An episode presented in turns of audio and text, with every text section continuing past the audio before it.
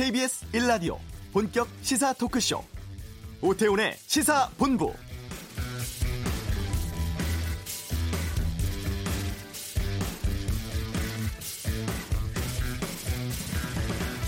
어제 청와대 수석 보좌관 회의에서 문재인 대통령은 최근에 대규모 집회들에 대한 입장을 밝혔습니다. 국민들의 다양한 목소리를 엄중한 마음으로 들었고 국민의 한 가지 뜻은 검찰 개혁이 시급하다는 것이라면서 추진 의지를 강조했죠. 또 문희상 국회의장도 여야 대표 모임인 초월의 회동에서 국회법에 따라 가능한 모든 의장의 권한을 행사해서 사법 개혁안을 본회의에 신속히 상정할 생각이라고 밝혔습니다. 이 패스트 트랙에 올린 사법개혁안의 상임위 심사 기한 180일이 이달 26일까지라는 점을 염두에 둔 것으로 보입니다. 조국 장관 관련한 논란은 첨예하게 갈려 있습니다만 검찰 개혁에 대한 국민들의 요구는 그 어느 때보다 높은 상황이죠. 잠시 후 2시부터는 현재까지 언급된 검찰 개혁 방안에 대해서 추진 계획 등을 조국 법무부 장관이 직접 발표할 예정인데요. KBS 일라디오 오늘 하루 검찰 개혁을 말한다. 이 주제로 연속 기획 좌담 이어가고 있습니다. 오태훈의 시사본부도 2부에서 전문가와 함께 검찰 개혁 방안 등에 대해서 다양한 의견 갖겠습니다. 잠시 후 이슈에서는 인도네시아 찌아찌아족의 한글 도입 10년 성과 짚어보고 권영주의 차차차 재가동된 군산 자동차 공장 상황 살펴보겠습니다. KBS 라디오 오태훈의 시사본부 지금 시작합니다.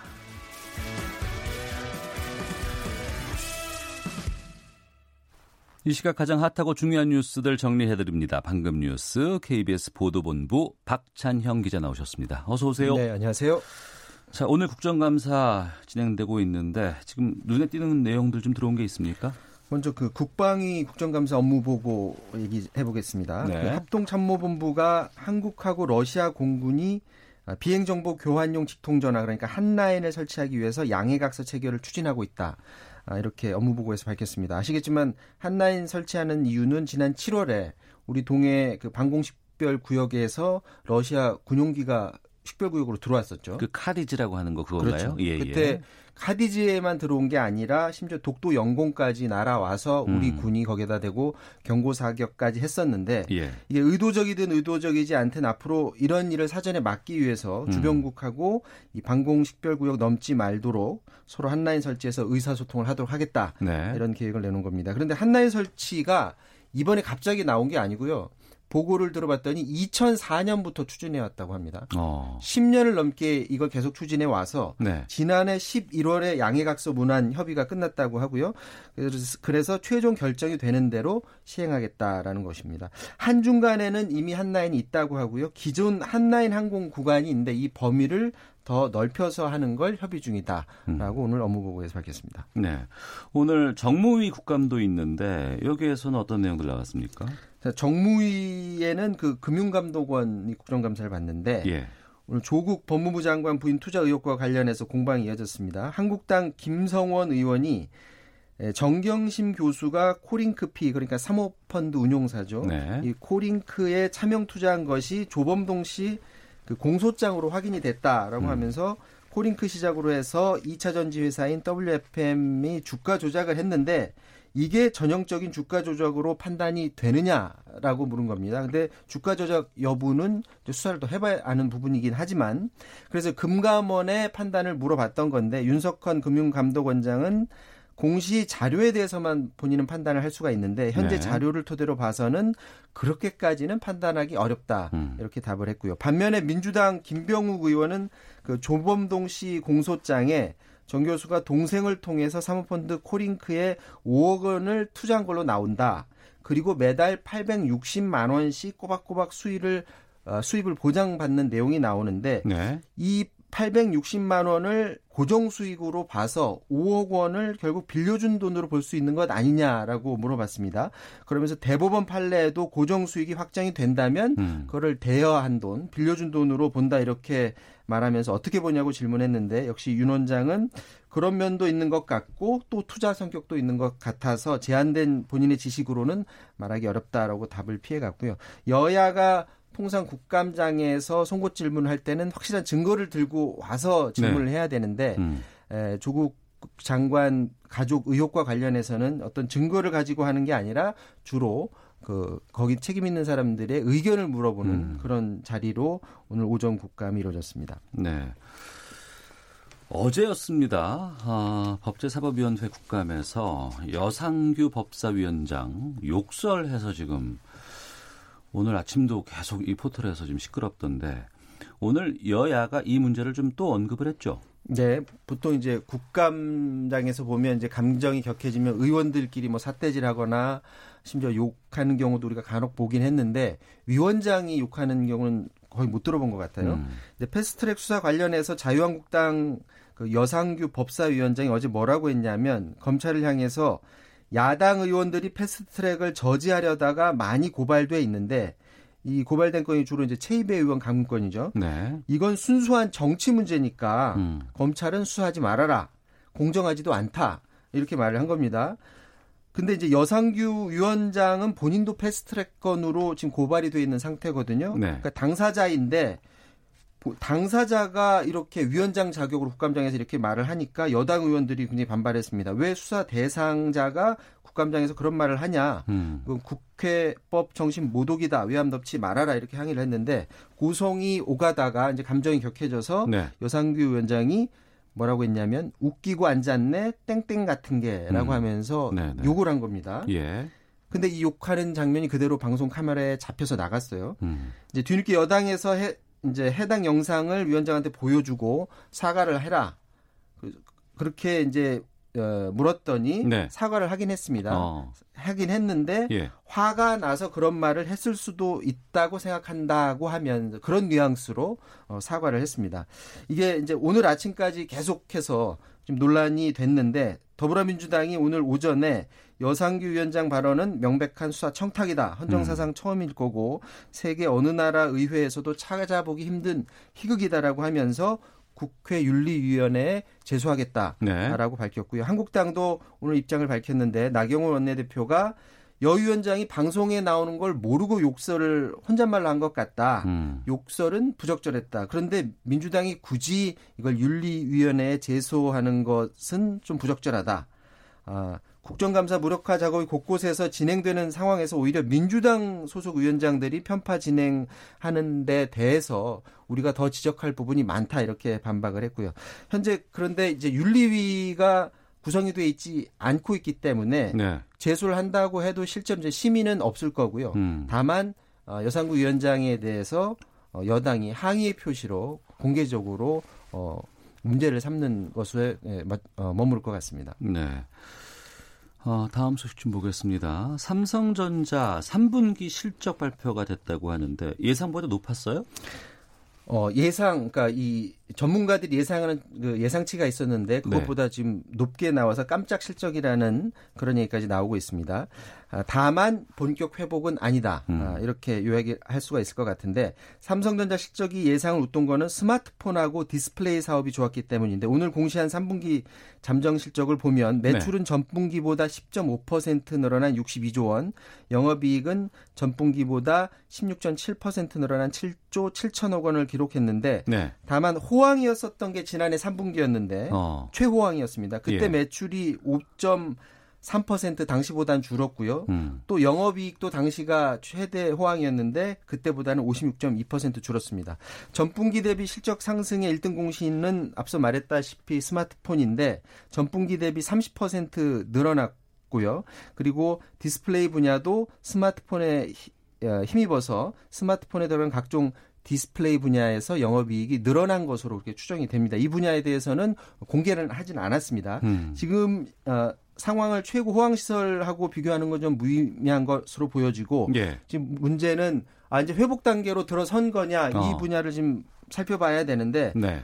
아 중요한 것은 이제 반도체입니다. 삼성전자 실적이 곤두박질 쳤던 이유는 바로 반도체가 안 좋았기 때문이고 좋았을 1, 때도 반도체 때문에 좋았던 거 아니에요? 그렇죠. 그렇죠. 그래서 1, 2분기에 굉장히 많이 반도체가 음. 어, 줄었었었는데 3분기 반도체 부문 영업이익이 추정치가 한 3조 5천억 원 안팎으로 2분기보다 아주 조금 네. 조금 늘어난 것으로 지금 어, 추정이 되고 있거든요. 3분기 들어서 메모리 반도체 가격 하락세가 일단 주춤해졌다고 하고요. 네. 게다가 올 초에 반도체 전문가들이 뭐라고 했었냐 하면 지금 상황으로 보면 하반기 그러니까 3분기 이르면 3분기 정도부터 회복세에 들어설 수 있다라고 이렇게 전망을 했었는데 어. 수치로 나온 걸 보면 아직은 회복세는 아닌 것 같고 다만 전문가들은 아, 4분기 늦어도 내년 초쯤에는 분명한 반도체 회복세가 예상이 된다 이렇게 전망을 하고 있습니다. 알겠습니다. 이 소식까지 듣도록 하겠습니다. 방금 뉴스 KBS 보도본부의 박찬영 기자와 함께했습니다. 고맙습니다.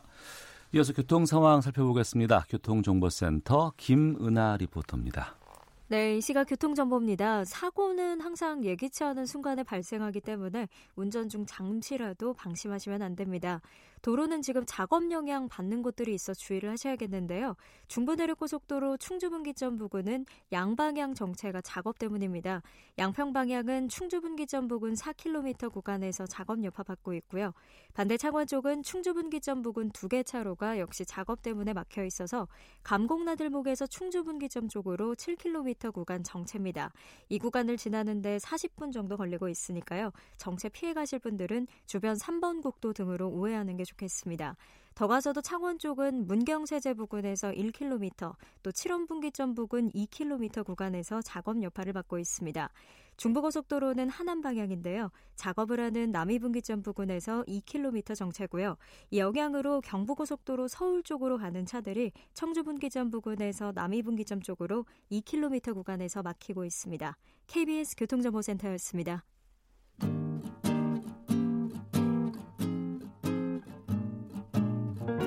KBS 1라디오 오태훈의 시사본부 여러분의 참여로 더욱 풍성해집니다. 방송에 참여하고 싶으신 분은 문자 9730번으로 의견 보내주세요. 짧은 문자는 50원, 긴 문자는 100원의 정보 이용료가 붙습니다. 애플리케이션 콩과 마이케이는 무료고요.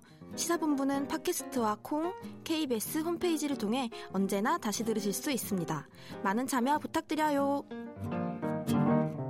외국어 인사말 하나 알려드리겠습니다. 마엠빠의 을렐레 이게 인도네시아 소수 민족인 찌아찌아족의 안녕하세요라는 인사말이라고 하는데 찌아찌아족은 10년 전부터 한글을 표기 수단으로 채택해 사용하고 있습니다. 많이 들어보셨죠? 10년 지난 지금은 어떤지 좀 알아보겠습니다. 인도네시아에서 찌아찌아어를 한글로 가르치고 계신 정덕영 선생님 연결하겠습니다. 안녕하십니까? 네, 안녕하세요. 예. 정 선생님께서 인도네시아에서 학생들을 가르치신 지는 얼마나 되셨어요? 어, 2010년도 초에 갔으니까요. 네. 이제 올해로 10년째 됩니다. 음, 어떻게 해서 인도네시아까지 가시게 됐습니까? 음, 제가 이곳에 이제 오기 전부터 예. 경기도에서 외국인들에게 한국어를 가르쳤었습니다. 네. 아, 제가 그 우리말에 좀 관심이 좀 있었고, 음. 그때 마침 그 찌아찌아족이 한글을 배운다 그래서 아직 그 개척되지 않은 길에 대한 약 간의 동경심이랄까 모험심 뭐 이런 것도 좀 작용했던 것 같아요. 네. 그러니까 그 인도네시아의 찌아찌아족 분들에게 정덕영 선생님께서 찌아찌아어를 한글로 표기하는 것을 가르치시는 건가요? 예, 찌아찌아어를 한글로 표기하고 읽는 예. 것을 가르칩니다. 음. 그러니까 찌아찌아 말은 있고 그 말을 책에 적거나 글로 적을 때 한글을 이용하는 거죠? 네, 그렇습니다. 어, 그럼 이 수업을 듣는 학생들이 지금 몇 명이나 있습니까? 어, 학교에서 수업을 듣는 학생들은 약 300명 정도 되고요. 예. 그 외에 이제 마을 사랑방이라든지 또 교사 양성 과정들 할 때 교사들이라든지 고아원 원화까지 하면 한 400명 가까이 됩니다. 음, 그분들과 대화는 어떻게 하세요? 주로 어, 인도네시아 말로 합니다. 모두 다 찌아찌아족은 아니기 때문에 네. 어, 인도네시아어를 이제 주로 사용합니다. 그러면 정덕영 선생님께서는 그 인도네시아어를 따로 배우셨군요. 어, 제가 한국에 있을 때 여러 나라 사람들에게 한국어를 가르치면서 예. 그 나라의 언어를 조금씩 조금씩 좀 배웠었습니다. 아 그러셨군요. 그러면 그 인도네시아 네. 내에서 소수 민족이라고 저희가 들었어요. 찌아찌아족이. 그럼 찌아찌아 언어는 몇 분이나 쓰고 있습니까? 그 인도네시아 내에서 어, 전체를 완벽하게 파악한 건 아닌데 예. 주로 찌아찌아족이 부톤 섬에 대개 살고 있습니다. 음.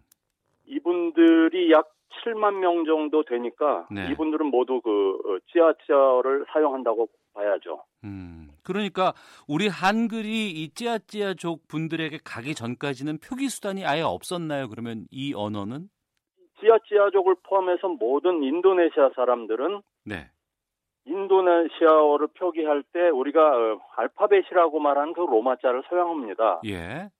그런데 이제 찌아찌아족은 찌아찌아어를 사용하지만 음.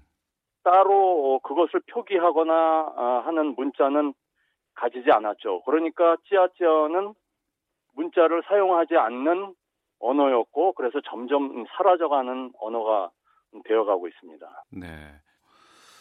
그 찌아찌아족의 표기를 위해서 이제 한글을 도입하게 네. 됐는데 네. 그 표기 네. 방법이 여러 가지 있게 있지 않겠습니까? 왜 이쪽에서는 네. 한글을 도입하게 된지도 좀 알려주세요. 예, 이것에 대해서 이제 제 개인적인 견해입니다만, 네. 그 어느 한쪽이 다른 문자를 받아들이기 위해서는 한 세 가지 정도 어 이렇게 좀 음, 고려한다고 저는 봅니다. 네. 예, 문자 자체가 이제 배우기가 쉽고 음. 과학적이고 풍부한 언어를 담아내면은 그 사람들이 확실히 매력을 느끼죠. 네. 이 언어가 어, 문자가 배우기 어렵고 사용하기 좀 불편하면은 어, 아무래도 받아들이는데 좀 꺼리게 됩니다. 네. 그런데 이제 한글은 자모만 익히면은 거의 모든 소리를 자유자재로 표현할 수 있거든요. 그렇습니다. 이런 게 이제 첫 번째 이유가 될 것 같고요. 네. 또 그들 그 찌아찌아적인 문자를 받아들일 때는 주는 쪽, 다시 말해서 우리 한글을 사용하는 대한민국의 그 경제력 그리고 그 위상, 네. 그 문화 어. 이런 것들을 저는 고려한다고 봅니다. 예. 그리고 세 번째로는 이미 한글이 들어오기 전부터 드라마라든지 케이팝이라든지 이런 그들이 동경에 맞지 않는 그런 문화들이 일정 부분 들어와 있었어요. 어. 그래서 한글을 아마 더 어, 이렇게 호의적으로 받아들였던 게 아닌가 이렇게 생각합니다. 예. 그러면은 지금 현장에서 수업은 어떻게 진행을 하세요? 그 주로 인도네시아어를 매개로 하고요. 예. 그 다음에 간단한 그 찌아찌아어를 이제 우리 한글로 적는 거기 때문에 음. 예, 찌아찌아어를 굳이 이렇게 뭐 유창하게 가르치지는 않습니다. 네. 그보다 오히려 그 학생들이나 주민들이 더 잘하니까. 어. 단지 그들의 찌아찌아어를 한글로 읽고 표기하고 한 것을 이제 잘할 수 있도록 예. 그것을 지도하고 있습니다. 음. 표기가 정착이 되면 혹시 우리나라 네. 말과 좀 공통점 같은 것들도 이제 10년 정도 됐으면 좀 나오지 않을까 싶기도 한데 혹시 그런 움직임도 있습니까? 이 한국어와 그 찌아찌아가 이제 비슷 한 거는 뭐 특별하게 유의미한 거는 제가 발견하진 못했는데요. 네네. 어, 이 한글로 수업을 하면서 찌아찌아를 대부분 한글로 어, 표기해서 그들이 원하는 그 어휘를 만든다든지 그 발음을 한다든지 그런 건 어려움 없이 하는 것을 제가 아, 음, 확인했습니다. 네. 그러면 이분들이 그 한글로 적힌 찌아찌아어를 발음을 하실 때요. 우리처럼 네. 이렇게 발음을 똑같이 해주세요? 아니면은 다른 부좀 이렇게 발음적인 좀 차이가 좀 느껴지세요? 우리처럼 우리 자모를 가르치면서 그 음가를 가르치고요, 제가. 예, 예. 또 이 사람들이 인도네시아어를 했고 또 치아치아 말을 하기 때문에 예. 미세하게 그 느낌이 좀 다른 손이 있습니다. 어. 그렇지만 그거 한글로 썼다고 그래서 그거를 한글로 읽는다고 그래서 못 알아듣거나 이렇게 할 정도는 아니고요. 예. 어, 읽으면은 아 어떤 우리 한글을 읽는구나 하는 것을 알 수 있습니다. 음. 그래서 그 사람들 언어하고 우리 한글하고 끊임없이 절충해 나가는 과정이라고 생각을 합니다. 정리를 하면은 지금 우리나라에서 쓰는 책을 이분들께 드리면 뜻은 모르지만 읽을 수는 있으신 거 아니에요? 그렇죠. 어. 우리 예, 책이나 문자를 보면은 예. 어, 음, 잘 읽고 어, 씁니다. 예. 10년 정도 됐다고 하는데 이 찌아찌아족의 한글 도입은 어느 정도 성공했다고 보세요? 음, 이제 10년 동안 한글 교육이 쭉 이어져 온 것은 여러 가지로 의미가 있다고 생각을 합니다. 네.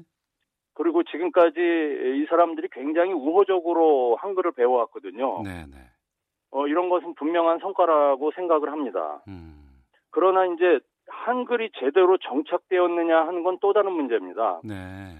앞으로 이제 얼마나 많은 교사가 한 7, 8만 명 정도 되는 이 찌아찌아족을 대상으로 예. 얼마나 많은 시간을 음. 또 얼마나 넓은 지역에서 동시에 그들에게 한글을 나눌 수 있는가 그런 거는 이제 다, 다시 말해서 이제 우리한테 달려 있다고 봅니다. 네.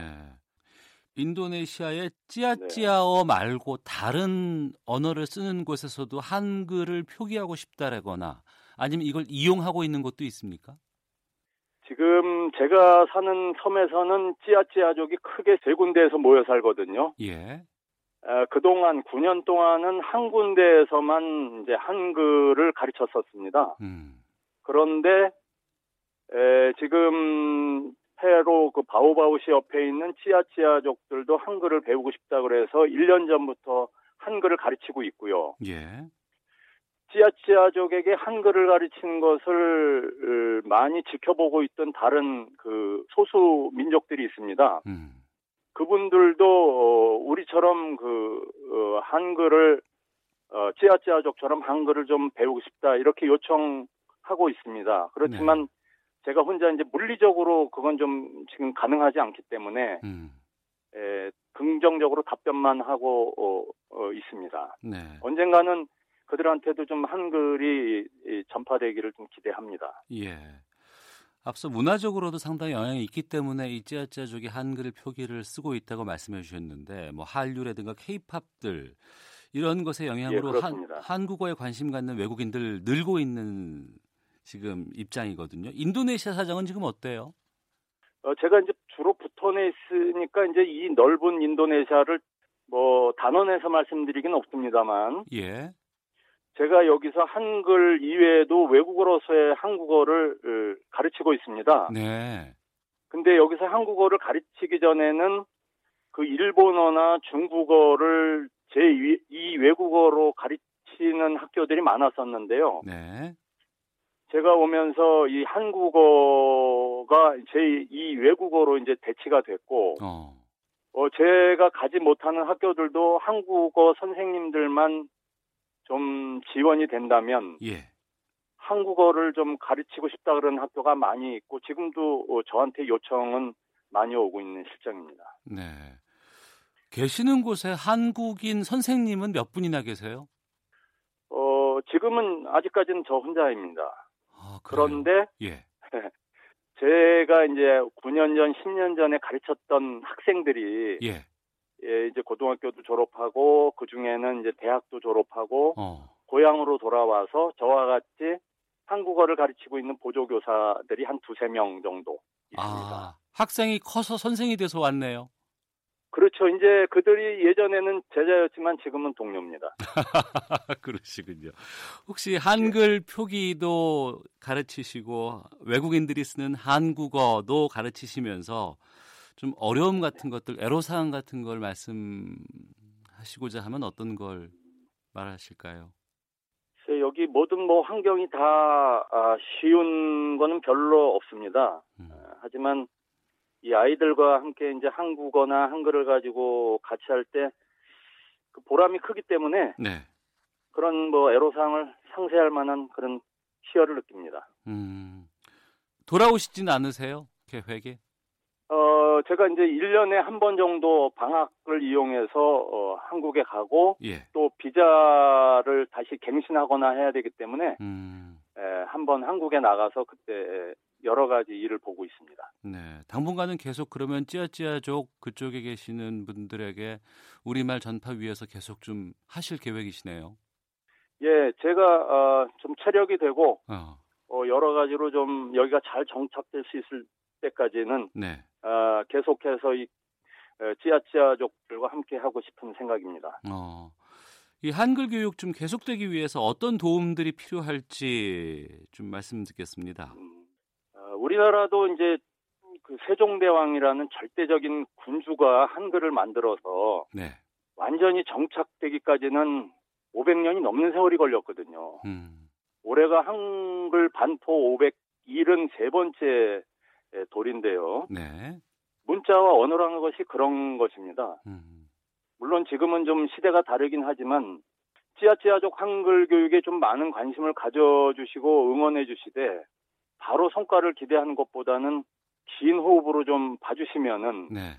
지구상의 한민족 외에 자신의 언어를 한글로 사용하는 또 다른 민족이 생길 거라고 저는 생각합니다. 네. 아, 여러 가지로 이제 여기 인원도 좀 부족하고, 예. 어, 뭐 자원도 사실은 뭐 부족한 것이 사실입니다. 7만 명 정도 되는 그 교육 대상이 있는데 예, 저를 비롯해서 어, 두세 명의 선생님이 하기에는 좀 한계를 벗어난 것 같은 음, 생각이 들거든요. 네. 관심 있는 뭐 단체나 그런 곳에서 좀 관심을 좀 가져주셨으면 좋겠습니다. 음, 알겠습니다. 앞서서 특히 언어에 대해서는 긴 호흡으로 봐야 된다고 말씀하셨는데 그 중요한 지점에 어, 정덕영 선생님이 계시기 때문에 이게 이루어지고 있는 상황이 아닌가 좀 말씀을 드리네요. 자, 오늘 말씀 여기까지 듣겠습니다. 고맙습니다. 네, 고맙습니다. 네. 인도네시아에서 찌아찌아어를 한글로 가르치고 있습니다. 정덕영 선생님 연결해서 말씀 들었습니다. 헤드라인 뉴스입니다. 문재인 대통령은 내년부터 확대 시행되는 노동시간 단축과 관련해 기업들의 대비를 위해 탄력근로제 등 보안 입법의 국회 통과가 시급하다며 당정 협의와 대국회 설득 등을 통해 조속한 입법을 위해 최선을 다해주기 바란다고 말했습니다. 이주열 한국은행 총재가 올해 경제 성장률이 2% 아래로 내려가지는 않을 것이라고 전망했습니다. 공정위가 소송에서 패해 거둬들인 과징금을 기업에 돌려주면서 얹어준 이자가 최근 5년 동안 천억 원에 달하는 것으로 나타났습니다. 문재인 대통령이 유엔 총회 기조 연설을 통해 밝힌 비무장지대 국제 평화지대 제안에 대해 북한이 선전 매체를 통해 자신들을 기만하려는 것이라고 비판했습니다. 조국 법무부 장관의 배우자 정경심 교수가 오늘 검찰에 재소환됐습니다. 검찰은 우선 조 장관 일가가 투자한 사모펀드 운용사 코링크 PE의 운영에 정 교수가 직접 개입했는지를 조사할 방침입니다. 지금까지 라디오 정보센터 조진주였습니다.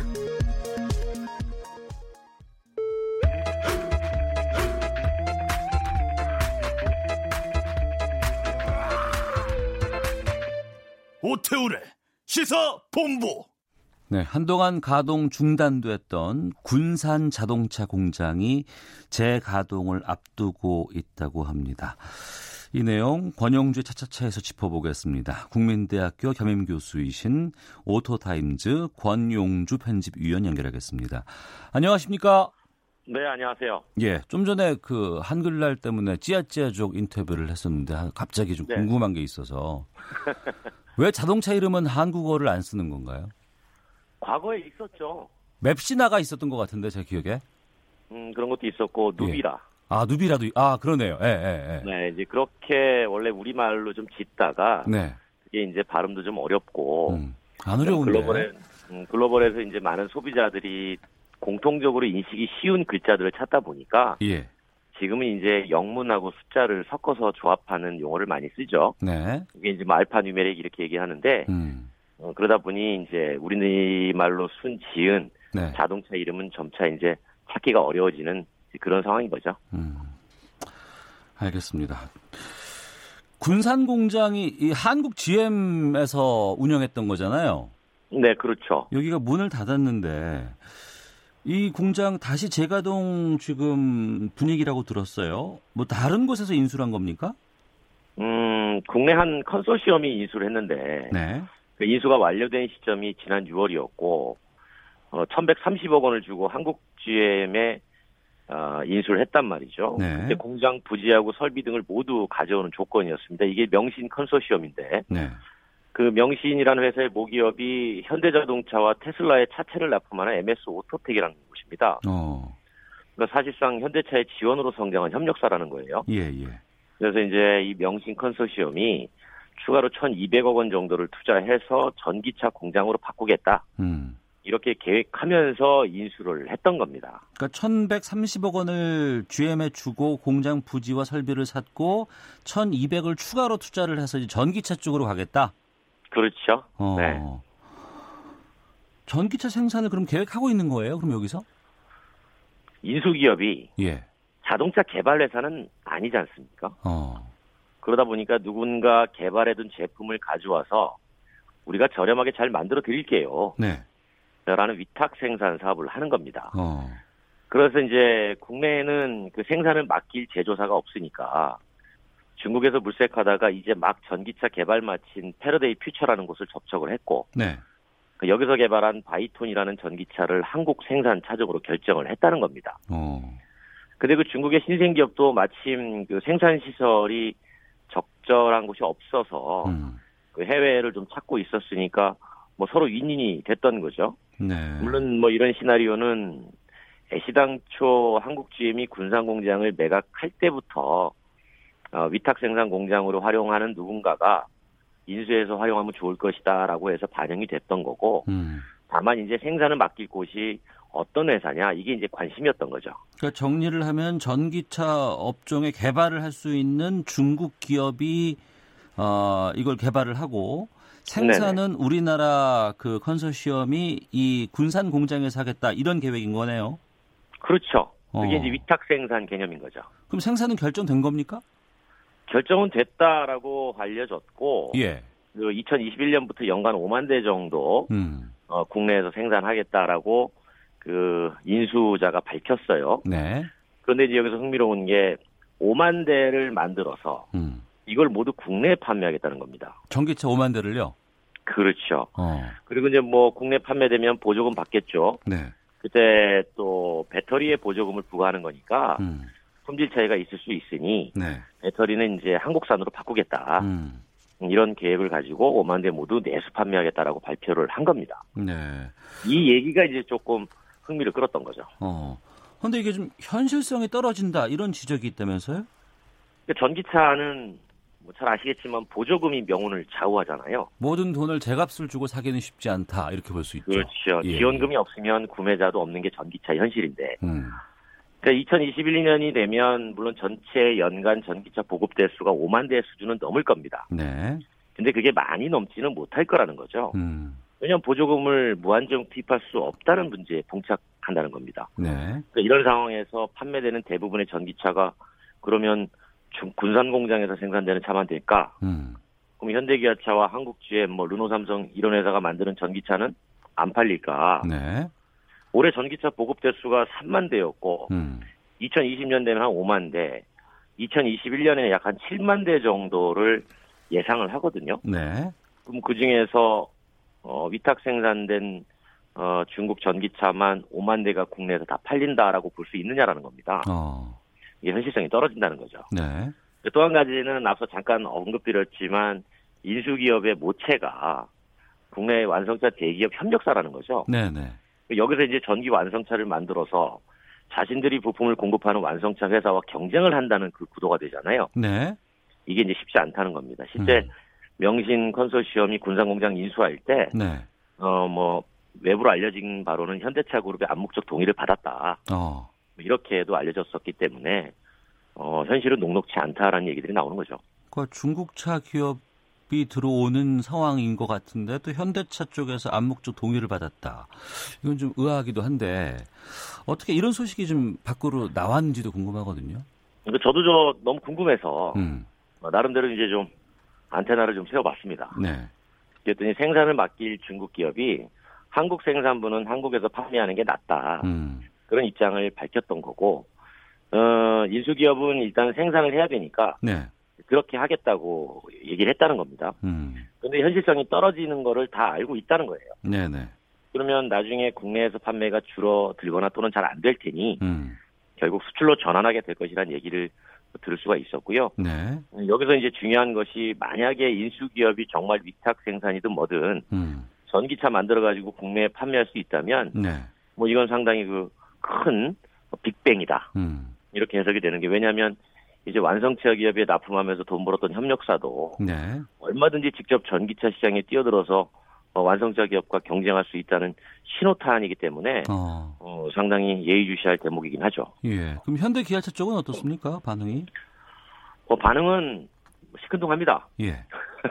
이게 뭐 남의 회사 얘기를 언급할 사안은 아니다라고 하지만 어쨌든 뭐 내부적으로는 어떤 일이 벌어졌는지 파악 중인 것으로 전해졌고 근데 실제 그렇게 된다면 아마 납품 협력 규모는 줄어들게 될 거예요. 음. 실제로 우리가 경험할 수 있는 게 삼성전자가 하만을 인수한 다음에 네. 이후 현대기아차의 하만 협력 관계가 축소되는 중입니다. 음. 전통적으로 현대기아차가 하만이 공급하는 카 오디오를 주로 사용해 왔는데 네네. 삼성전자가 하만 인수한 다음에 주력차 중에 그 하만의 최대 경쟁자 어, 보스 오디오를 적용하는 중이니까 왜냐하면 이거 나중에 보면 삼성전자가 잠재적으로 미래의 전기차 만들면 네. 경쟁 상대 되잖아요. 음. 음. 왜냐하면 또 실제 삼성전자도 전기차 시장에 진출하지 않을 수 없는 쪽으로 네. 산업 구도가 흘러간다는 겁니다. 음. 지난번에 전기차 관련해서 말씀을 하실 때 항상 그 중점적으로 말씀하신 것이 이제 미래 이제 자동차 산업은 모빌리티 산업, 그러니까 이 전기차와 관련된 그렇죠. 여러 가지 것들로 확산된다고 하는데 이 부분도 좀 거기로 방점이 찍히지 않을까 싶네요. 알겠습니다. 여기까지 말씀 듣겠습니다. 고맙습니다. 네, 감사합니다. 예, 자동차 칼럼니스트 국민대학교 어, 권영주 겸임교수와 함께 말씀 나눠봤습니다. 잠시 후 2부에서는 KBS 1라디오 연속 기획 좌담 검찰 개혁을 말한다 준비되어 있습니다. 또 이어지는 하재근의 문화살롱 영화 82년생 김지영을 둘러싼 여러 가지 논란들 짚어보겠습니다. 뉴스 들으시고 2부에서 뵙겠습니다.